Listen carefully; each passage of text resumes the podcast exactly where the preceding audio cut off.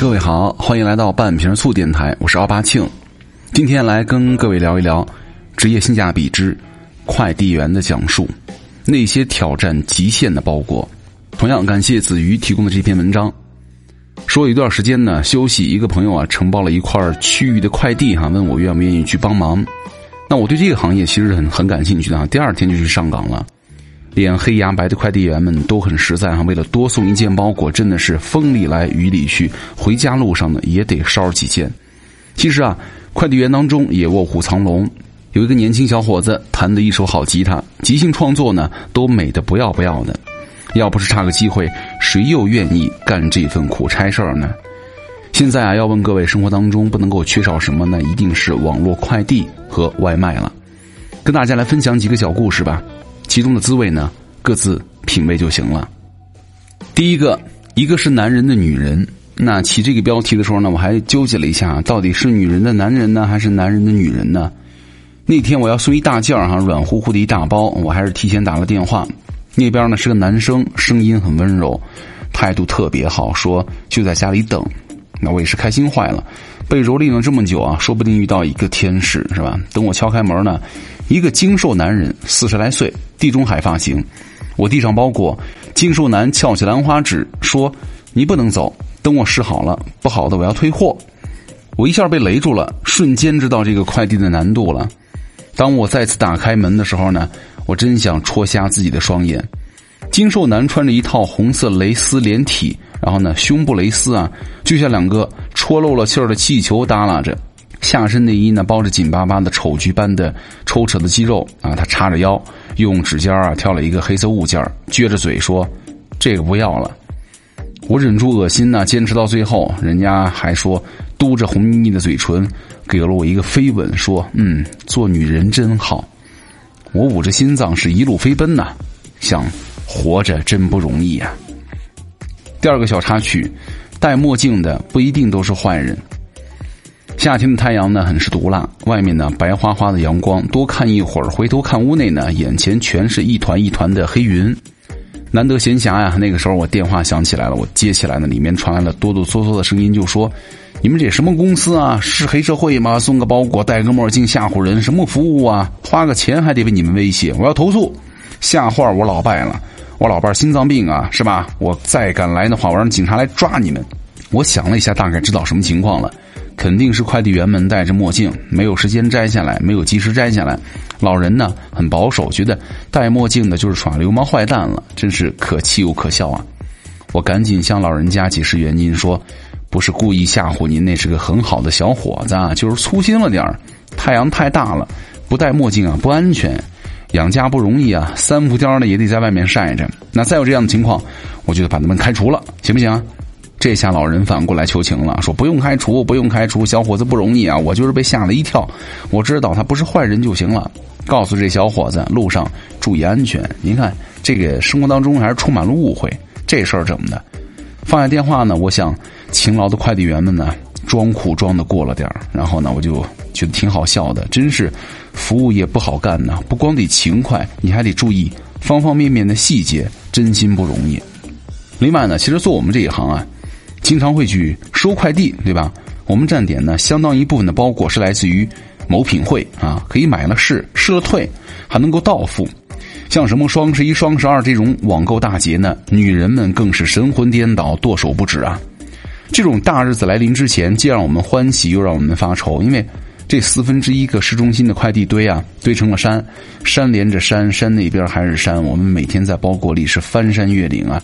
人民币的购买力在我们眼前是如此具体的伫立着。我们把同一个收件人的包裹啊装到了一起，联系了收件人。哎，一个女士呢让我们送上楼。刚到了门口，我敲了一下门啊，门就轻轻打开了。我刚要说话，开门的男人呢做了个嘘的动作。他起出身来了，非但没有关门，我低声的说：“这是谁谁谁的包裹，一共十三件，请您查收。”他看了一眼我手中的口袋。皱着眉头说：“全退了吧，不要了，摆摆手让我走。”我打开口袋，我说：“您拆开看看嘛。”这话还没说完，他立马脸色阴沉着，甩着手我赶紧走，嘟囔着嘴：“什么？我听不见他说什么。”无奈呀，我就下楼了。不甘心碰壁，决定啊再联系一下收件人。毕竟啊，包裹没有全开封就全退了，网站是要追查处罚的。电话接通了，女士急着说：“谁说退的呀？我没有退货呀！”我说：“我刚下楼，男士让退的呀。”女士说：“你上来，我在门口。”我就立马猴窜了上去。女士啊，一把接过口袋，朝屋里喊：“谁谁谁，你给我过来！”刚才那个男士呢，不知所以的走过来，一看我很紧张啊。这女士啊，顺手抄起门口的拖鞋就朝他抽过去，边抽边骂：“你胆子大了，敢退我快递！”那男的呢，抱着头上蹿下跳，哭天喊地，背着光啊，像一只猴一样在跳舞。啊，我在楼下呢，笑得要死。转念一想啊，还跟我晒演技？你不知道这个世界上有一种危险，叫做退老婆的快递吗？新闻上都讲过的，不学习就得挨打，对吧？那可不是嘛！现在网购平台越来越多，搞到一些什么到付啊、优惠券啊、什么运费险呐，没节造节。我们还享受便利的同时呢，也不能够迷失自己，冷静消费啊！毕竟花的呢都是自己的真金白银。如果痴迷上瘾，控制不住自己，可以让身边的人呢一起来参与。不过身边的人也讲点方式方法，对吧？万一老婆拖鞋。打人很顺手，万一快递员非得联系到本人呢？所以说，谁的快递谁退，不要给相互这样偷着退快递就行了。其实对于快递员来说呀，丢件儿真是非常郁闷的事儿。而且呢，这个丢件儿的事情很魔性哈，明明经手了，却在记忆当中呢消失的是干干净净。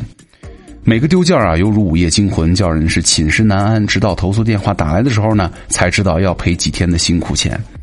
我经历过一次一次丢件哈，真的是非常让人上火。日期记得特清楚，五月二十号，因为第二天又是五二零嘛。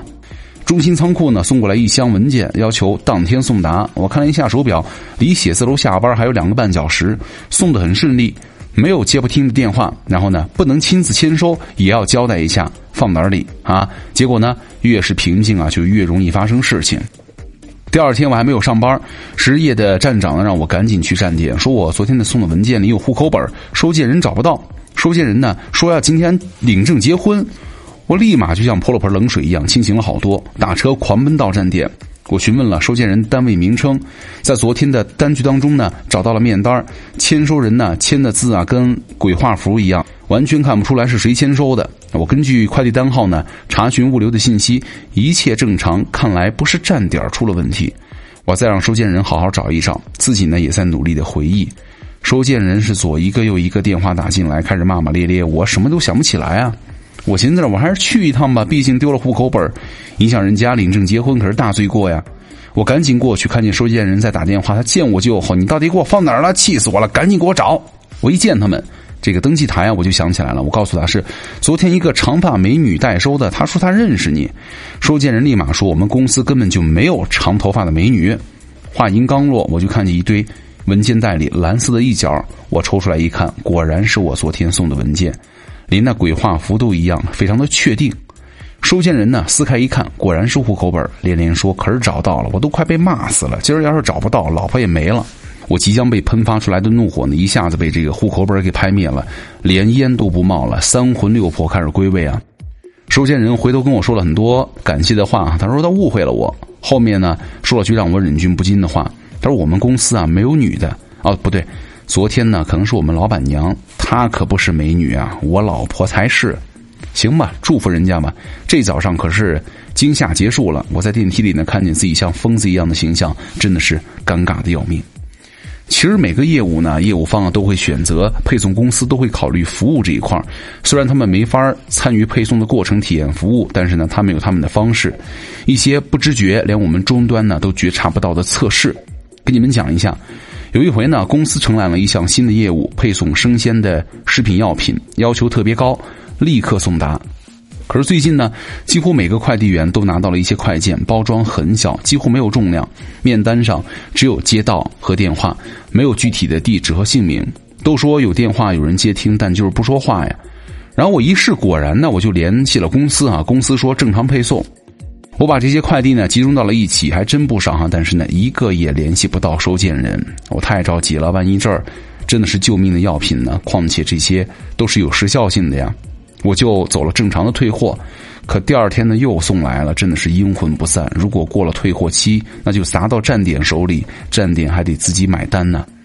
我似乎看到我的血汗钱就堆在了那些无主快递上晒干，快递员们也叽叽喳喳说这种罚款算谁的呀？就这么过了四天吧，我接到了一电话，前面说什么什么公司让我查收邮件并回复。我点开了平台的邮件，啊，恍然大悟，原来那一堆啊都是测试邮件。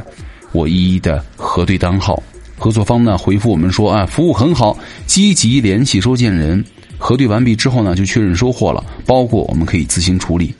那么这个神秘的包裹事件就结束了，大家心里的疑云呢也都散开了，都高兴的去拆那些包裹。都知道拆出来什么了吗？什么各样的瓶盖子，甚至还有一烟头哈。我们对方合作的这个智商啊表示无语了。至少我们联系不到收件人的时候呢，还温柔的发条信息呢，给个瓶袋烟头算什么事儿呢？以前呢，每到一个新地方，比如说车站，就会有人兜售地图。小时候呢，听说广州啊遍地是黄金，指个路呢都得收费。现在呢，人人都有手机导航，这些可真是不可思议。当然了，每个城市还有个群体堪称活地图，那就是快递员了。他们对每条街巷、每栋楼、每个大厦都非常熟悉，哪家店开了，哪家店倒闭了，如数家珍。我们站点的快递员呢，都是货真价实的美食家，心中呢都有一本美食地图。比如说哪条街的章鱼丸子好吃量还多，哪条巷子的饼啊外焦里嫩口味多样，哪家店的炸鸡香飘十里，哪家店的手擀面货真价实一碗管饱。在这儿呢，我们既看到了年轻人对美食的热爱，又看到了他们努力挣钱、货比三家、想改善生活的心思。比如哪两个快递员闹不愉快了，一把老奶奶花生啊就能够让两个人和好了；哪个快递员晚上回来需要我们给加班结算了。一份小吃也能够解决，如果一份不行，那就两份有个快递员找了一个女朋友哈，每天傍晚呢，他载着女朋友说回到站点结算，然后呢一起去吃小吃。我就问那个姑娘，你们是怎么在一起的呀？姑娘很自豪的说，他们每天下班去带我去吃好吃的，我从来都不用想去哪儿吃哪儿。你是不知道啊，我每次吃到那些东西都特别神奇。他一大老粗怎么知道这些东西啊？真的太好吃了。姑娘是个饭店服务员，也是底层人哈，但是呢，底层人人也有底层人的快乐。这个社会哈，到处都是为了生活苦苦奔波的人，但是啊，总有人从苦涩里品出了点甜的味道。干快递真的很辛苦，其实我们并不排斥这个投诉哈，人无完人，误会常常有。正是因为有投诉，我们才能够发现哪儿做的不到，哪儿做的不好，是吧？所以说，大家呃哪儿不满意了，也能够直接说哈，也不要生气。但是有时候收件人给个小礼物啊，快递员都能够回来炫耀半天，我想这比任何的荣誉都让人开心了吧。之前呢，我在淘宝里全是那个帮大家购买的什么绳啊、钩啊、胶水之类的，好多快递员啊，简直就是制作小能手啊，做出来的工具啊，妙不可言啊。其实作为一个快递员呢，我们有时候也好奇，包裹里装的是什么，掂一掂、摇一摇、闻一闻，像个好奇的猴子。接了好听声音的电话，还会想象一下是一个怎样的帅哥或者美女，这也是我们的乐趣嘛。现在看到街上奔忙的快递员都有了统一的服装，棉衣、头盔、手套，还有带着这个锁棚，感觉很欣慰。一切都在越来越好。愿我们快递员这个群体的所有同仁们都健康平安。真的，我觉得挺温暖的，对吧？最后呢，跟大家分享一些精彩留言。果果他说：“我第一次啊，这个车被剐蹭，就是快递小哥的刹车失灵了，直接给怼上了。我的车呢停在路边，眼睁睁的看着他直接亲密接触。”交警来了，判他全责，快递车扣了。那个孩子呢，给快递公司的领导打电话，那边一个无德领导直接说了，这事儿出了我们管，你被开除了。后来的两天呢，就变成了我们一边电话解决后续呢，我一边帮快递小哥讨公道哈。我和他们领导说。你们如果不正确的对待员工，不帮他们解决事情的话，我就不去帮你们要回那个快递车，还有车里的一车现实送达的海鲜。最后呢，他妥协了，不开除小哥了，也给那孩子垫付了医药费，挺好的。余生他说，我老公曾经是一名顺丰小哥哈，当时呢我的身体原因没有工作，然后经济很困难，当时分期付款了一辆送货的电动车，夏天特别热，雨水也多，他真的特别辛苦，但也非常的认真啊，派送每一单。有一天下午，他三点多就回来了。一问原因呢，他去送快件的时候，车在楼下被偷了，里面还有没送完的快递。我还清楚的记得，当时他是顶着大太阳走了几公里的路去公司解决完了事情，又走着回来，回到我们的出租房。我第一次看到他那么沮丧，他反过来还安慰我。不过现在一切都过去了，经历了很多，日子呢也在慢慢变好，真好。S 他说有一次呢，我妈让我这个快递户口给我哈，我在微信下的单，选的是十六块钱的，快递好了，我问我妈多少钱，我妈说二十二，我觉得很生气啊，就打电话投诉了。投诉完了以后，我就告诉我妈了，我妈说我们这儿呢下了很大的暴雨，那个快递员的帽子也没有戴好，脸上全是雨，饭也没有吃，说是怕耽误了你这件儿。我一听啊，很感动，赶紧呢又打投诉电话，说撤销投诉，改成表扬。然后呢，还加了一个快递小哥的微信，发了个红包。快递小哥不收哈，说是应该的，好说歹说，最后就终于收了。然后呢，还发了一个这个红包给我。当然了，我也没收啊。快递小哥是风里来雨里去，吃饭不准点路上的车呢也危险，真的很不容易。青青他说，前两天呢，一个中通小哥发短信来说，快递呢给我放暖气井里的时候，我在开会没搭理。一会儿呢，电话打过来，我给挂了。等了十几分钟散会呢，他又打过来了，说你怎么不接电话呀？你家门没锁好，一推就开了，家里好像没人啊！我连忙拜托他帮我带上，真的是非常感谢他。悠然他说和快递小哥们呢打交道好多年了，没错，我是又是一个资深的剁手党。印象当中呢，最深的一次是我扭到脚了。晚上八九点钟的时候呢，一个快递小哥回家顺路给我带的快递哈，他打电话问我方不方便到楼下去取一下。因为如果他开过来给我送的话，那车还要掉头，很耽误时间。那个时候寒冬还下着雨，不巧呢是我家没人我和他说明了原因之后呢，他就送来了。好家伙，把这个车呀扔到路边跑过来的，我赶紧站起来准备接。他说：“你坐着，你坐着，我给你放好，别乱动。”给他倒杯水吧，热水也没顾得喝上。啊，他说小女儿打电话说想爸爸了，让他赶紧回家。被雨打湿的脸上呢挂满了笑意。说完呢，就转身奔向了雨中。希望所有的快递小哥哈，老哥老姐们都好好的，赚钱养家重要，自己的安全呢也同样重要。小罗他说我们小区的快递呢经常被小哥送错啊，经常有一次呢我的快递左等右等等不来，我去网上查了一下物流信息哈，结果发现前两天已经被签收了。打电话问快递小哥怎么回事啊？人家小哥说：“反正我已经送了，要不然你去小区的业主群里去问一下，是哪家签收了呀？”我到了这个业主群里问了一下，大家都说没有。想着这几个快件也没几个钱啊，小哥也不容易，就算了。结果过了两天，前面那栋楼的同层楼的邻居啊，在微信群里艾特我说：“你的快递啊送到我家来了，你过来取呗。”长辫子他说：“我很能理解快递员。有一次呢，晚上下暴雨，我过了马路。”已经过完了哈，我都在马路边边上，突然被一辆电动车呀撞趴到地上了。当时呢，我脑袋里蒙圈了，不知道发生什么事儿了。伞也撞弯了，特别是衣服呀，在地上全湿了。那可是几千块钱的水波纹羊绒大衣呀。那个快递员呢，不停的道歉。我看那么大雨呢，快递小伙子都要哭出来了。我心一软，就说算了呗。回家才发现手肘被撞破了一块皮，衣服也毁了不少啊，真的伤伤心。DJ 他说我买了一捆挺粗的绳子，拴了一个结实的大布袋哈。老小区呢，这六楼没有电梯，百分之九十九的快递啊都是些小东西或者衣服、鞋子这些都不需要快递上楼哈，从阳台放兜里，然后呢去提上来。大多数的快递呢都表示很感谢，尤其是在网购的高峰期啊，他们真的非常累。黑龙江的冬天太冷了，穿少了冻，穿多了上楼费劲儿。有时候呢，他们还请我顺便帮忙把这个八楼邻居的快递一块提上来。很多时候，我觉得能够帮一帮一手就帮一手吧，对吧？于人方便，自己也方便。我妈总说啊，人必须要保留一颗善良的心，这样才行。好，以上就是今天给大家带来的这个快递小哥的故事。我其中呢，就是刻意的选择了一些比较温暖的一些内容呢，跟大家来分享。其实我觉得，真的听下来以后呢，还总体来说都挺温暖的。读下来的话，我觉得自己心里也暖暖的，蛮感动的哈。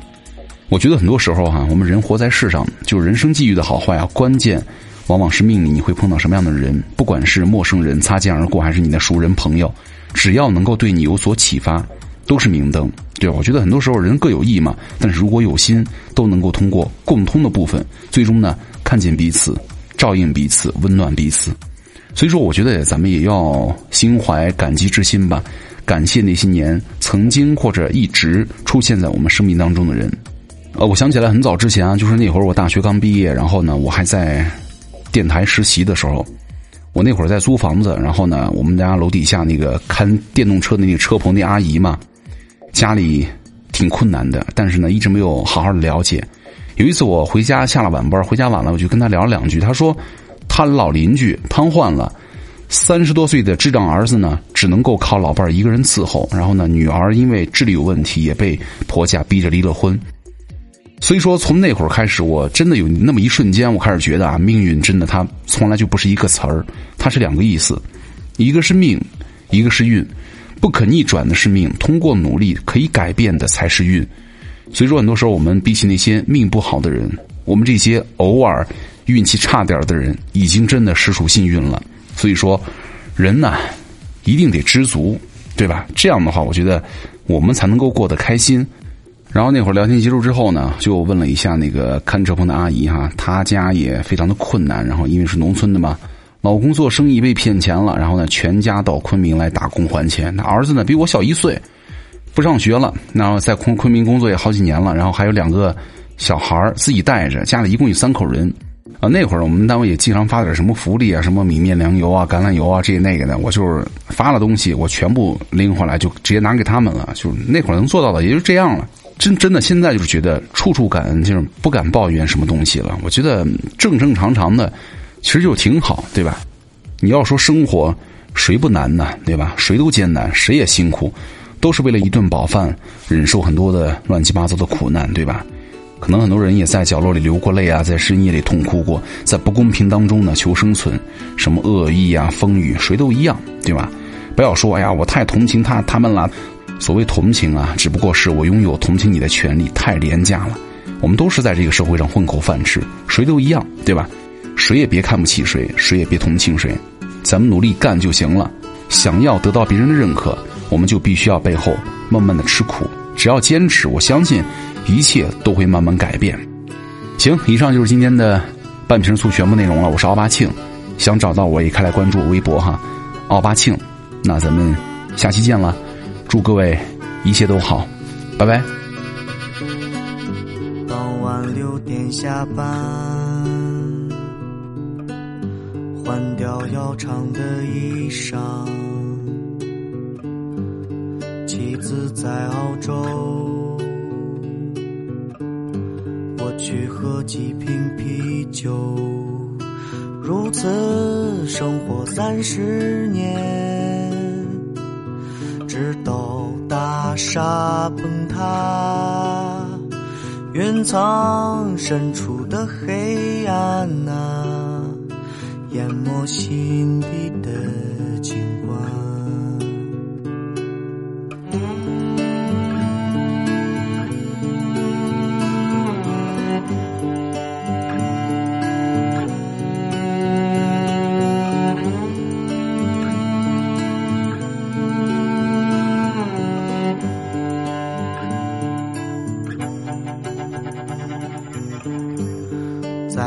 叫柜台，疯狂的人民商场，用一张假钞买一把假枪，保卫他的生活，直到大厦崩塌。夜幕覆盖华北平原，忧伤浸透他的